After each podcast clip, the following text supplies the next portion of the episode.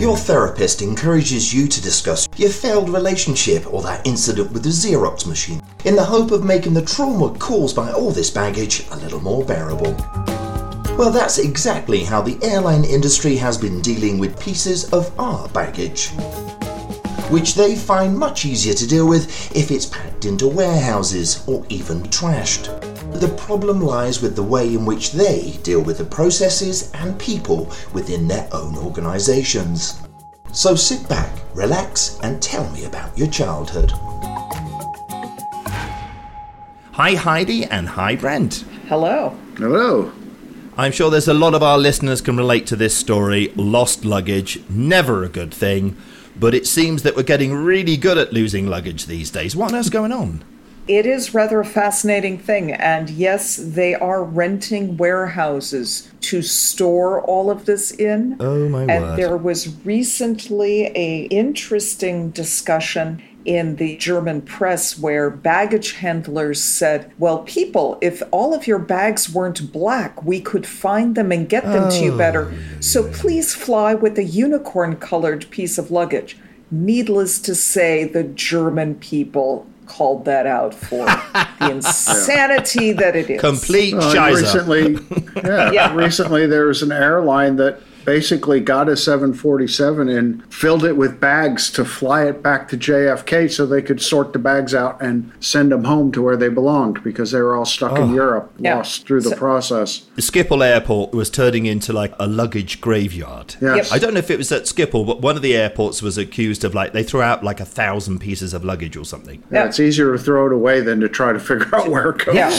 Yeah. Is this a staff shortage? Is this a, a process issue? Is it both? One of the more interesting responses to this, aside from carry colorful luggage, was that Qantas Airlines in Australia recently requested that all senior leadership apply to spend three months handling bags at the airports. Right. In their case, it's a people shortage. Yeah. And I think in many cases, it's maybe not necessarily only a people shortage, because it could also be a process shortage because they were not expecting this many people to travel all of a sudden. Yes, we're past pandemic, we're in endemic, but the number But- of people traveling is, is multiplied. That is but that's no excuse. That that is a piss poor excuse. It reminds me of a comedian who once made a joke about, you know, he went to a restaurant and the restaurant said there's a 20, 20 30 minute wait for a table. The comedian said if I brought my own table and added to their workload, I'd understand it. But if you can't cope with the tables you got, there's something wrong with the way you're running your restaurant. Yeah, and that's where it gets interesting. Not that I should be quoting things read on social media, but there was a wonderful quote that said, "If I can't buy a Porsche convertible for $1.99, that doesn't mean we have a shortage of Porsches." Yes. I think that this Qantas solution of let's get our senior executives to handle our bags is a rather interesting choice because there are some positives about it. Right. And there are some other things where you ask, are you actually fixing the right problem there? Have you figured out what the problem is? See, I would say that that skill set, to use one of those horrible business cliches, is probably outside of their wheelhouse. I think if there's any department that should be going down in experience of what it's like for a baggage handler, it's probably the guys that program your databases or look after your computers. This is ah. absolutely about creating a, a system to make this job easier and more efficient. But then think about if you you are one of those few baggage handlers in Qantas, would that not be a change in the culture and a motivation? Hey, the boss's boss's boss is here to help me. And That's that- impressive. And that's where I think Yeah. the really positive thing is that I would call out to Qantas is there's a level of all hands on deck. If you work for us, you work for us. This is where the Right. crisis is right now. Grab a suitcase and start bailing. From that level, it builds camaraderie, culture, it demonstrates commitment, and it demonstrates caring. Make them feel special. Yeah, that's the positive side of it where I say Qantas, not the worst idea. Yeah, The yeah. corollary or the flip side is this question of So, how did you end up in this pickle? Yes. And Did you fire all your baggage handlers during the pandemic via Zoom? yes, Yeah. and are, uh, are you Yes. trying to hire them back for a dollar ninety nine like that Porsche you can't buy? And were they sick to death of the job anyway? So why would they want to come back? right. Exactly. And there are lots of jobs out there currently. As we know, Yeah. the employment numbers are amazing. If you want a new job, go find one.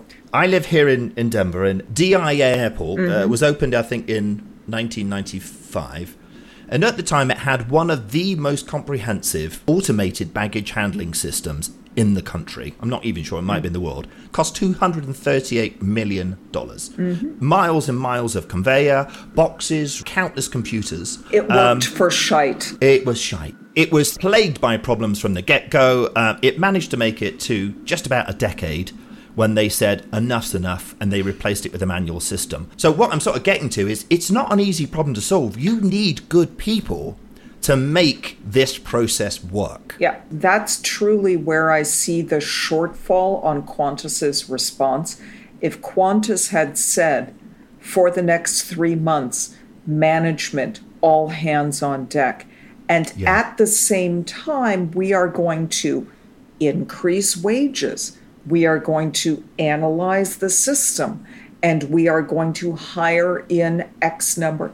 That's the complete response that you want to hear because as it stands, getting your leadership on the front line is purely grandstanding if you're not going to Yeah. dig in and look at that question. To the point of DIA, because I've actually written about the Denver airport. Oh! it's Oh, it's like an interesting case Yeah. study on cocked up project management Right. we constantly tell our clients if you are not innovating, you will get bypassed. Yeah. And you look at the problem of baggage handling, you look at the history of it at DIA and at the airport in Berlin. Right. People need a better system for that. So if you're looking for a place to earn buku money out of innovation, that's where it is, and this is the time to do it. Yeah. If you are not disrupting a system, the system will disrupt you. Yeah. Absolutely. It's just the way it is. you know, waiting 40 minutes for baggage is not okay. Yeah. I, I am amused when I switch airplanes in an airport and my bags actually show up. I'm like, Yeah, yeah, yeah. wow, it actually showed up. Yeah. It's luggage roulette. And What then a if it does show up, if it does show up, what state's it going to be Yeah. in? We have lost luggage and we've had it hidden in London for a week Yeah. and then it shows up later. Well, and the, the more amusing one was Brent had a uh, uniform hat that went to Hawaii without him. Yes, for some reason, my drill sergeant hat back in my last life went to Hawaii without me. it's a little hard to show up as a drill sergeant without your hat. yes. I, uh, I read somewhere that um, Apple tags are being used to be placed Yes. uh, are being Yeah. placed in luggage. Yeah. I would say Samsonite. Why not just put one in automatically? Yeah. Yeah. Have an app. Have an app that connects to your luggage. Full stop. You know. Well, it in it's the, put it in interesting, especially those. A lot of military families are dropping them in their overseas shipments. Yeah. There was a story of a military family that was moving back from Korea and going to New, upstate New York. And the, the spouse called the shipping company and said, Well, when can we expect our shipment? And he's like, Well, it just got to Los Angeles. And she said, No, actually, it's in New Jersey. my air tag just told me my belongings are in New Jersey. And the guy hung Yeah. up on her. And then ten minutes later, she got a call saying, "We found we found your hold hold baggage. Yeah. It's in Jersey. It'll be there tomorrow." Would you Yeah. get kickback from your clients on, on the idea of someone from the higher echelons coming down to where uh, the the normal folk work? There is always someone who pushes back on that. And Yeah. there is research and there is a real business case for operating your company as we. And Yeah. only if you work as we and understand the other people within your organization do you have a fighting chance of your company being a top flight place where people want to work. If you want to fix your culture, fundamentally, you have to be willing to do any job in that company. Yeah. So, I mean, that's a litmus, litmus test, isn't it, for anyone listening to this? And if they feel uncomfortable about the idea of going back down to the shop floor, Yeah. they need to think Well, about themselves. And at the same time, baggage handling is a very labor intensive and Oh, difficult job.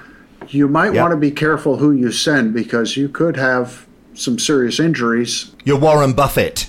Yes. Yeah. you may not want to send them down to baggage handling. Yeah.